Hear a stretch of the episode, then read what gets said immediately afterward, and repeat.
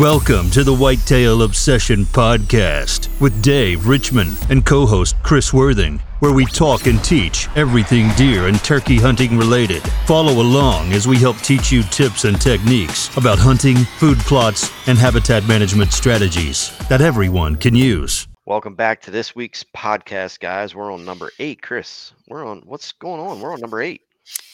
Hey, we've got some nice weather happening out there right we now. We do. 69 today, sunny. Yep, And you know what the number one topic on social media is?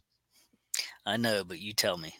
People wanting to get tillers out and start disking food and planting seed in the freaking ground. We It- got a month and a half of freezing weather yet. Yes, we do. It's way too early to even be considering food plots unless you're in some area where it's time to frost seed. But as far as anything else goes, Mm, guys, we have please wait because that's Yeah. one of the it happens every year um, where people discuss food plots and they just they get a couple warm days like we have been and they just want to start throwing seed in the dirt. Yep, they're gonna blame it on the seed. Wasn't Mhm. their fault. Yeah, blame it on the seeds, not their fault. Silly. It's just it's too cold, man. Like a lot of them seeds, they love heat. I mean, clovers, you know, get away with a little bit cooler, but if you're doing any kind of beans or even Egyptian wheat, you know, buckwheat, all that stuff loves heat. All that stuff that can't even germinate unless it's over 50 degrees soil temperature, not air Yeah. temperature, soil temperature. Yeah, even some of it even needs warmer than that, like you know, Egyptian wheat and stuff like that. So Yeah.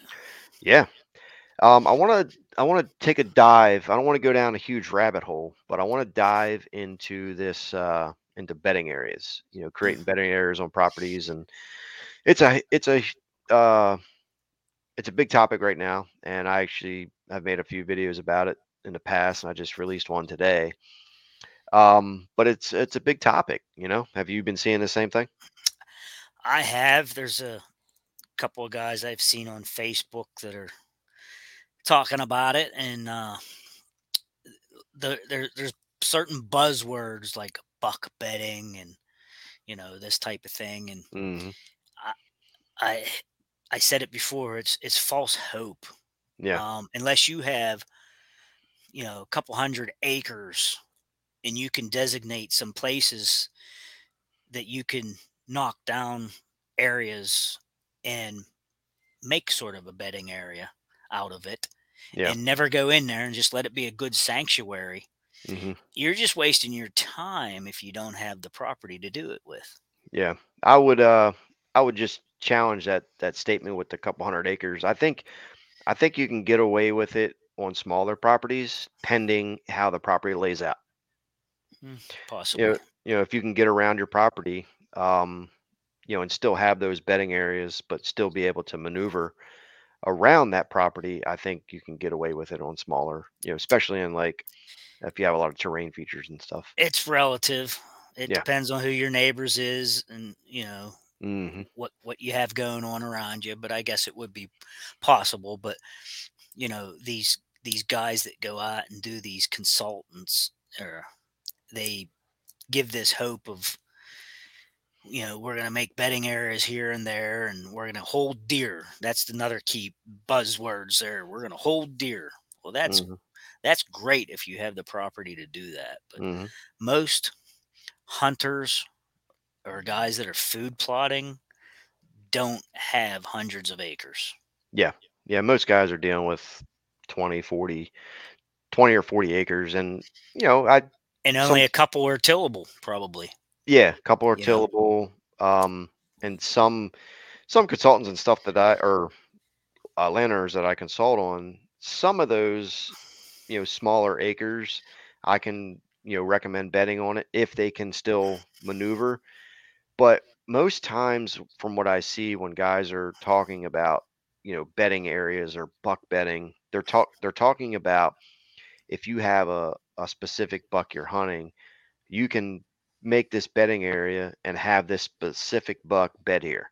And I Uh, just I just call 100% bogus. Um, I yeah, it's just don't get me started. I've watched this one guy, and they literally cut a log Mhm, I've seen it. and they rolled this log into this position, Mhm. and then they got like a bale of hay and sprinkled it all out in front of this log and said that that's going to be this nice soft spot for a deer to lay down. Yeah. And they're going to set a camera on it. Okay. I don't know that they've actually proved that it worked. I'm not saying it wouldn't work, Mhm. but why are you overthinking that? Yeah. Okay. That is my whole thing about this whole bedding thing. It's Uh, it's because you know that person made that video It's because they they needed a video they needed a topic they they were trying to probably get the video a lot of views on it and they said it creates controversy and this whole the whole deer hunting world is about those trigger words that get people excited because of making money you know like uh like i yes i do consulting um and I, I tell people how to design their land and everything but i would never tell somebody i would never give somebody false hope and say hey if you cut this log and rake out this area and uh, that you're going to have a specific wild free ranging deer bed there. Is it possible? There's a very small percentage that it may happen but you're not don't get your hopes up it's doubtful though. Yeah. Yeah, I I just do not agree with that. Um Mhm. I I have seen so many deer just when they get tired, they just buckle them front legs and they plop down. Mhm. They snooze it off for 10 minutes and then they get up and move on. Mhm. And it doesn't really matter where they're at as long as they're not in danger, yeah you know. Yeah. yeah they'll bet anywhere really I mean, it's it's crazy in the in the middle of a plot, you know, in the middle of a yard. It it really doesn't matter as long as they Mhm. feel safe and secure. They'll bet anywhere they want. Yeah. You know. Now, I did see a very good, I should say, very well done video by another fella, and he had his property timbered, Mm. and the mess that was left behind, he went in and made some corridors and things and uh, kind of steered the deer through his property some and some of the big mess the big you know buildup that they left behind he went in and trimmed out an area so that there was like covering over their heads you know Mhm. and then he put a camera on it and the deer were going in there and checking it out you know Yeah. but deer are curious by nature i mean i could go down here and fire up a chainsaw on my property and knock down one tree you know Mhm. and within a couple hours they're on it they just Oh, come yeah. to they just come to see what it's all about you know Yeah. i swear they listen for that saw and they follow that noise Yeah. because they they know that there's going to be something hitting the ground and it's food you know Yeah. Yeah. so but Well, yeah this, he, it was a well done video and uh, and he put he did put a camera on it and he did show the deer were coming in and out of there and and there was a couple that actually did bed down in there Mhm. and uh so i mean that worked it did so i can't say that i'm you know i can't be 100% against it but i just think majority of it is bogus like you said I think it is, and I think the way to break it down for people, and the reason we're talking about this is of like you know we said in the in the past like false hope. You know, there's a lot of consultants out there that will provide this buck bedding information to clients, and it as a person like we get excited by like the video I produced today was trigger words. You know, if somebody says cheeseburger, I'm on it Mm. if somebody says steak i'm on it you know it's a it's a it's an exciting word and when a person a hunter is say they're not having success they're having a tough time they're not seeing much deer on their property all of a sudden there's this guy out there whoever it is that says hey if we cut on your property you can have buck bedding. well now all of a sudden that hunter is excited he's like oh man i can go out to my property yeah I can just cut some trees down and and have buck bedding. Yeah. There needs to be more thought into it than just that. right You can't just go out there on your property and start cutting. The way I break it down is if you have small property, say 10 acres, 20 acres, 30 acres, something like that.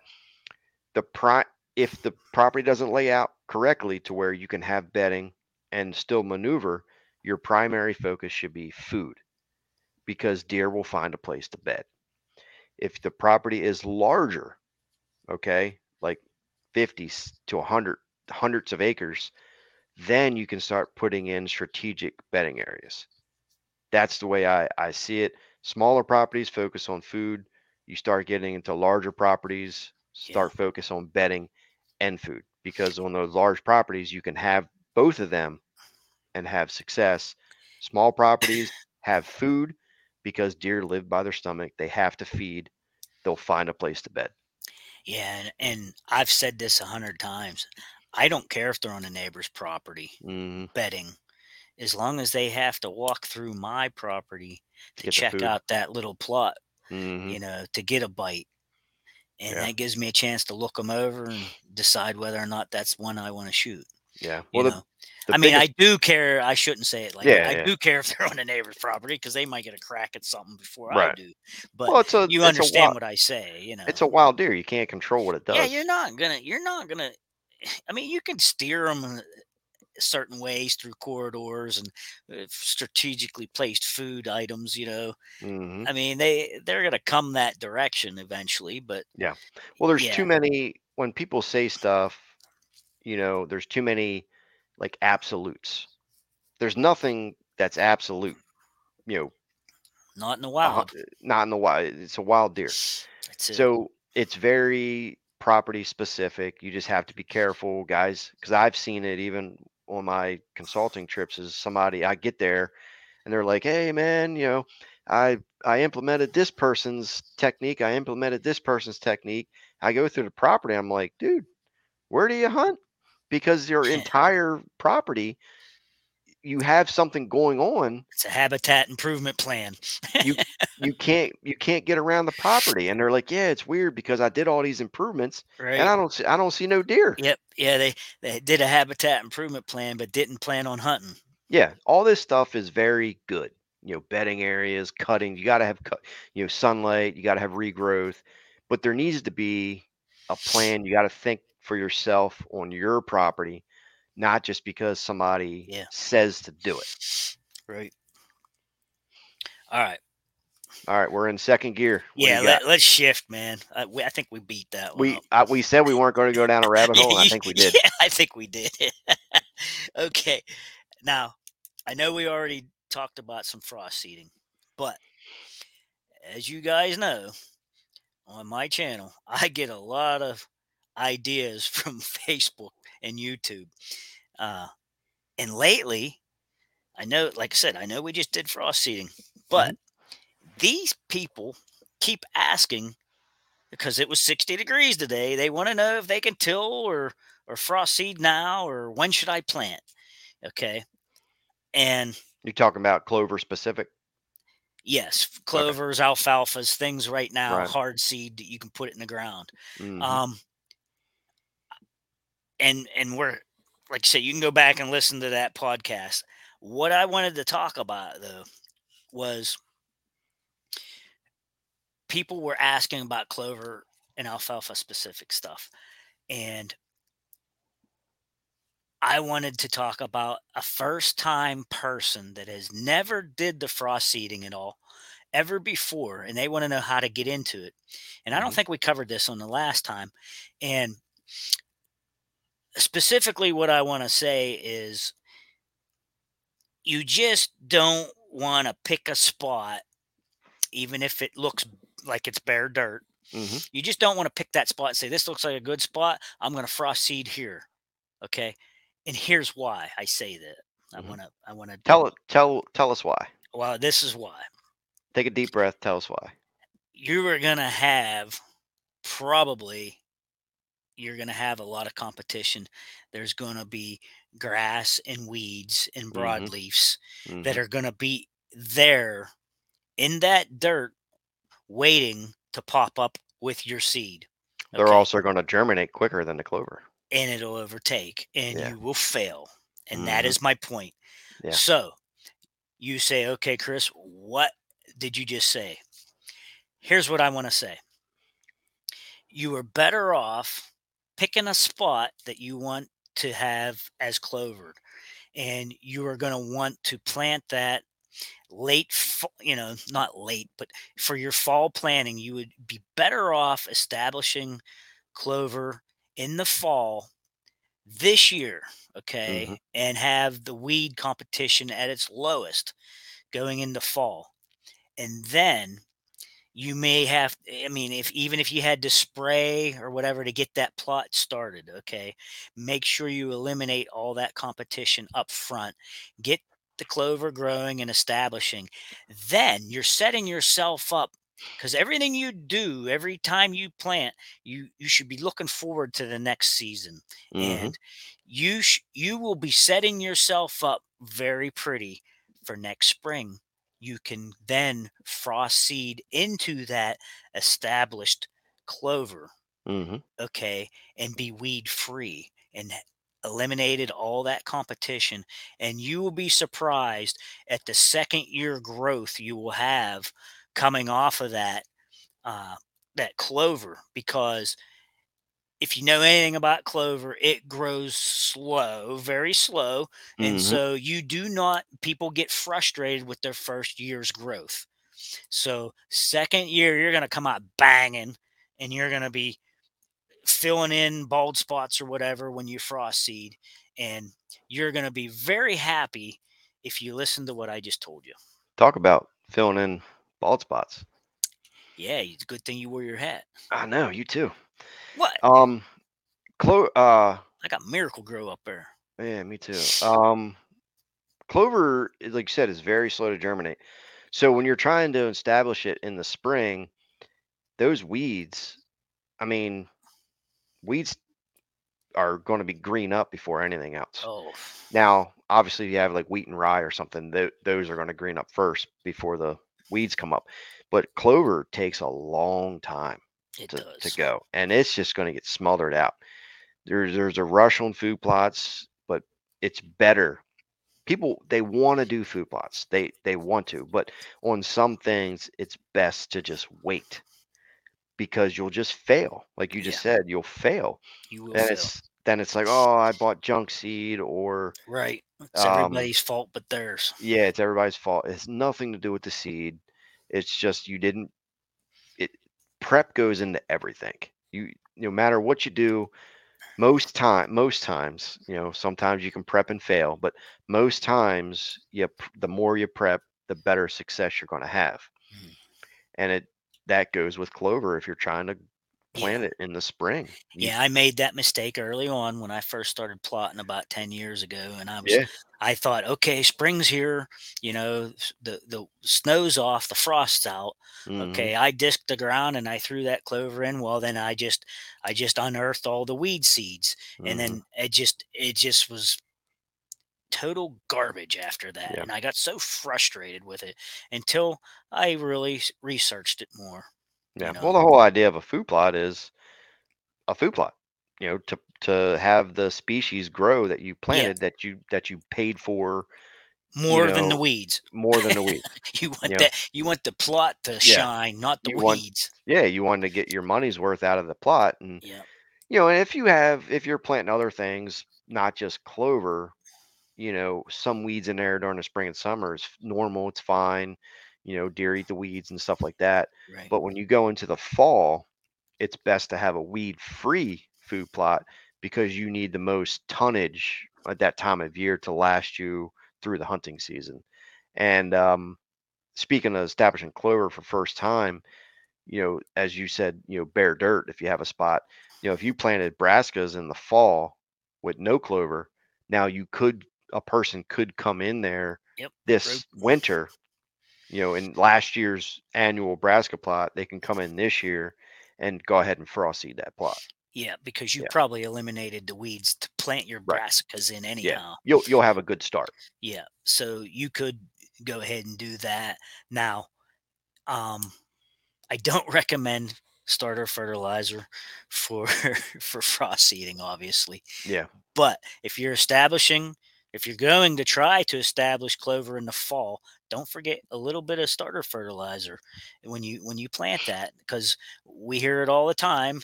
Some knucklehead on on Facebook says you don't need fertilizer because clover makes its own nitrogen. hmm Well, a seed does not contain nitrogen. Right. Okay. Yeah. So you can go back and watch some videos on that too. hmm We have a we have a food plot seminar video that has a lot of that information on there. yes, we do. You guys can search on search it on YouTube. Just type in how to create the perfect food plot, and I think it Mhm. pops up number one. But they can it's a whole thing they can go in there and watch. Yeah. Yeah. I think on mine it was the uh what was that the virtual expo or something we, Yeah. we recorded that for Yeah, we got we got Yeah. hoaxed into doing, and it turned out to be a disaster. that was that was the the the the, the expo that never happened Yeah, the expo that never happened that we when covid was going on we was Yeah. going to do a virtual expo and Yeah. dave and i was going to be giving this seminar and they, Mhm. these folks contacted him and told us to put together this half hour seminar I think it was more than that. It was like forty It- minutes. it was almost yeah and i think you did edit it down to 35 or 36 minutes Yeah, but it's a banging video man i mean it's good it's real Yeah. good Yeah. and uh, we cover a lot of stuff in that and did. people people ought to take take advantage of that yeah. So You it wasn't know. a wasn't a full waste of time. no no it's It on was- both it's on both our channels so i mean Yeah, you can check it out So I wanna I wanna shift into third a little bit and talk about um woods food plots. uh, i love woods food plots It's we're getting that time. It's actually a perfect time to start working on that type of stuff. Um, so I wanted to, you know, discuss that, and it's i just cut some trees down in my woods to allow Yeah. more sunlight right. So let's Yep. let's kind of take somebody because that most most hunter not mo whatever the percentage is, they're planting something in the woods. They don't have Yeah. large acre like we discussed in the beginning. Right. They don't have they don't have large acres. Sometimes you just have to go in the woods, find a little you know semi-open area and people want to plant a food plot. So let's talk some of some of the pros with that, but Okay. also some of the cons with sunlight and, and so things. so we can we can reference the farm. Yeah, we could. So starting out, first of all, you want to find a good spot that Mhm. you have good entrance and exit. Uh, and secondly, don't skip your your soil tests. Yeah, Okay, start start there. Start there. Yeah. And then of course, you have to worry about sunlight. So Yeah, and you know the biggest thing with the woods food plot, like you said, is uh is sunlight. And I learned that a long time ago, guys. Is if you know you got to have sun on everything needs sun, and if you've had a failure in the past, you'll probably recognize this situation. But um, if you don't have enough sun, the plant, whatever it is that you that you plant, it'll grow. It's going to grow oh, it'll pop up. it's going to pop up but the what happens is eventually it the sun is not hitting that plant and it develops weak root system so that plant grows tall and then it doesn't have the sun so the plant just flops over and lays flat if you guys have seen that it's either lack of sun or very low ph because right? it doesn't have that root structure to hold that plant vertical because it can't chase the sun. Yeah. Basically. Um you know, wood food woods food plots are can be very good. I mean, you can have some very good success, but you're Yeah. just going to have to get sunlight. You know, I see so many guys fail and they they're not allowed to cut trees or you know, whatever the case may be. If if that's the case, like if you can't cut the trees, you don't have enough sun, don't waste your money because you're going to fail it's going it's going you're not going to have good success with it right? Yep, you'd be better off uh, picking a trail, going to a plot somewhere or or a farmer's field and Mhm. setting up and letting that be your food plot. Yeah But as an example, when I moved here and built this house, my woods was nothing but a dark cavern down there. So such a thick canopy and nothing but ferns. I- I mean, ferns up to the knees. And I, I went down there with the climbing tree stand a few times and and just hit or miss, just climbed a straight tree and got up and watched where the deer came from. That was And I- back in the day when you had you could actually use a climber. Yeah, I'm too old to do that now. Right. But I went down there and I would watch and see where they were coming from. And then I kind of patterned that and I figured out what, what would be a good spot to put a plot down there.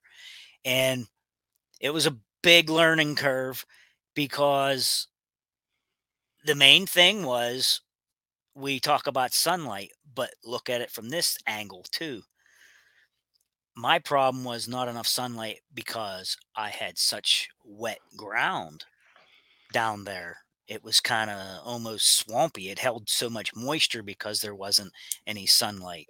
So I Right. wasn't, you know, it wasn't. I at the time I wasn't thinking photo photosynthesis sunlight.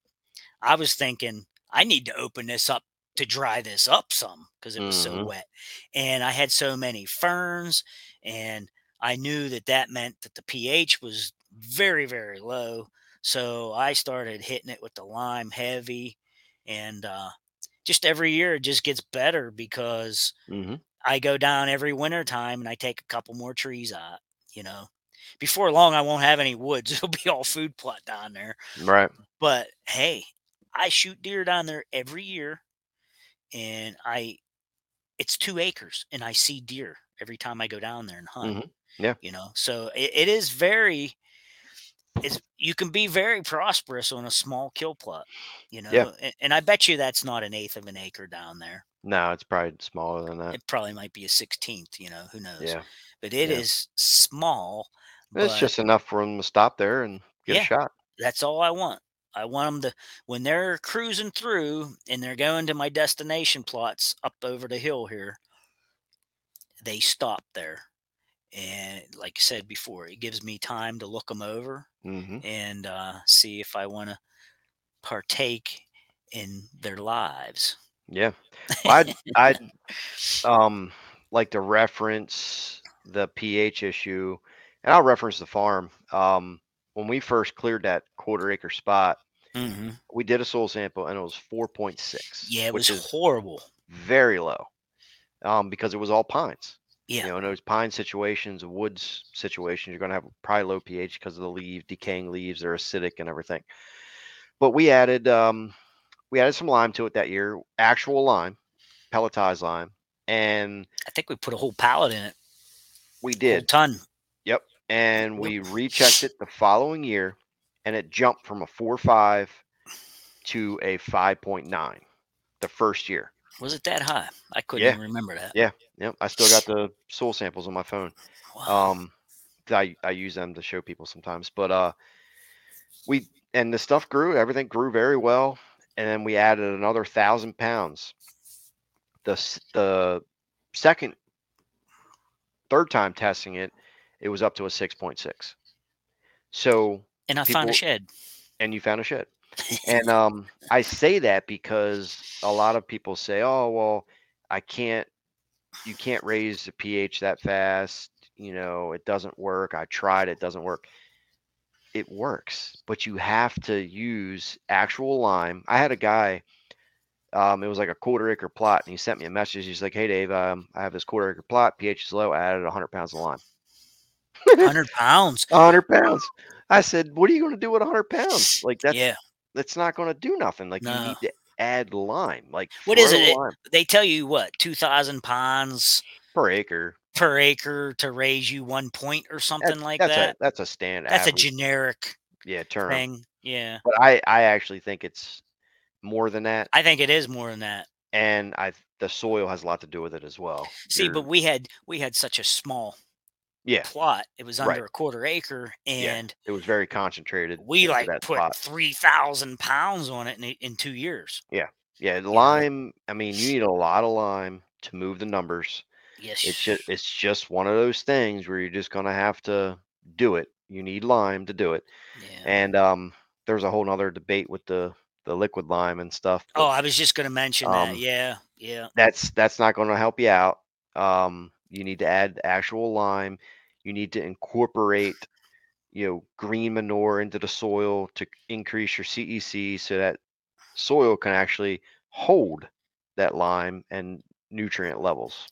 You you want calcium carbonate. Yeah. If it doesn't say carbonate after the calcium, you're not going Mhm. to be raising your pH. Why don't you talk about real quick um, the uh, the lime with the percentages and everything to Okay. make sure you're getting all the lime and not just fillers filler. Which po- which portion now? The calcium the car, uh, calcium carbonate equivalent and all that. Oh yeah, the equivalent. Yeah, yeah. We talked about that before. If you flip a bag over, if you go to your local store and you buy a bag of lime, you Mhm. want to look on the back of that bag, and you want to see it should be listed as CCE, calcium carbonate equivalent, and that is telling you how much actual lime that you have in a bag. Yeah. Like if it's a 40 pound bag and it says 90% CCE, 10% of that bag filler. is filler. So you're not even getting a full 40 pound bag, you know, Mhm. of lime. Yeah. So you really need when you get your soil test back and it says you need 100 pounds of lime, okay? You had better if you if you only needed 100 now this is just an example if you only if you only needed 100 pound of lime on the portion that they recommend to you and you buy two 40 pound bags and it's 100% cce that's still only 80 pounds and they told you you Mhm. needed 100 so you better buy a third bag just Yeah. a small example there Mhm. but yeah, when you get your soil test back and they give you a recommendation for how much lime you need per whatever you put in for eighth, quarter, acre, whatever they tell you, or whatever you uh, got the test for. When they tell you how much you need, you need to make sure that you have whatever your calcium carbonate equivalent is percentage wise, that it's going to match up poundage wise with what they recommended for you. All right, I'm in part, guys. Um, you got anything else? I think I think we're good for this Yeah. week. All right. Well, uh, I appreciate everybody listening. Video version on Chris's channel. Um, and I appreciate everybody listening. We're getting the views are starting to stack up on the on the audio on the Yeah. podcast with Apple and Spotify. And what really would help us, guys, if you're listening to this, just drop a review on Apple and Spotify. Um, it'll help us out if you enjoyed the podcast, and uh, it'll kind of it's a it's still new and it'll bump us up in the in the rankings a little bit. So Mhm, mhm. that's it. That's all I got. All right. We'll see you all next week. Number nine. Okay. Later.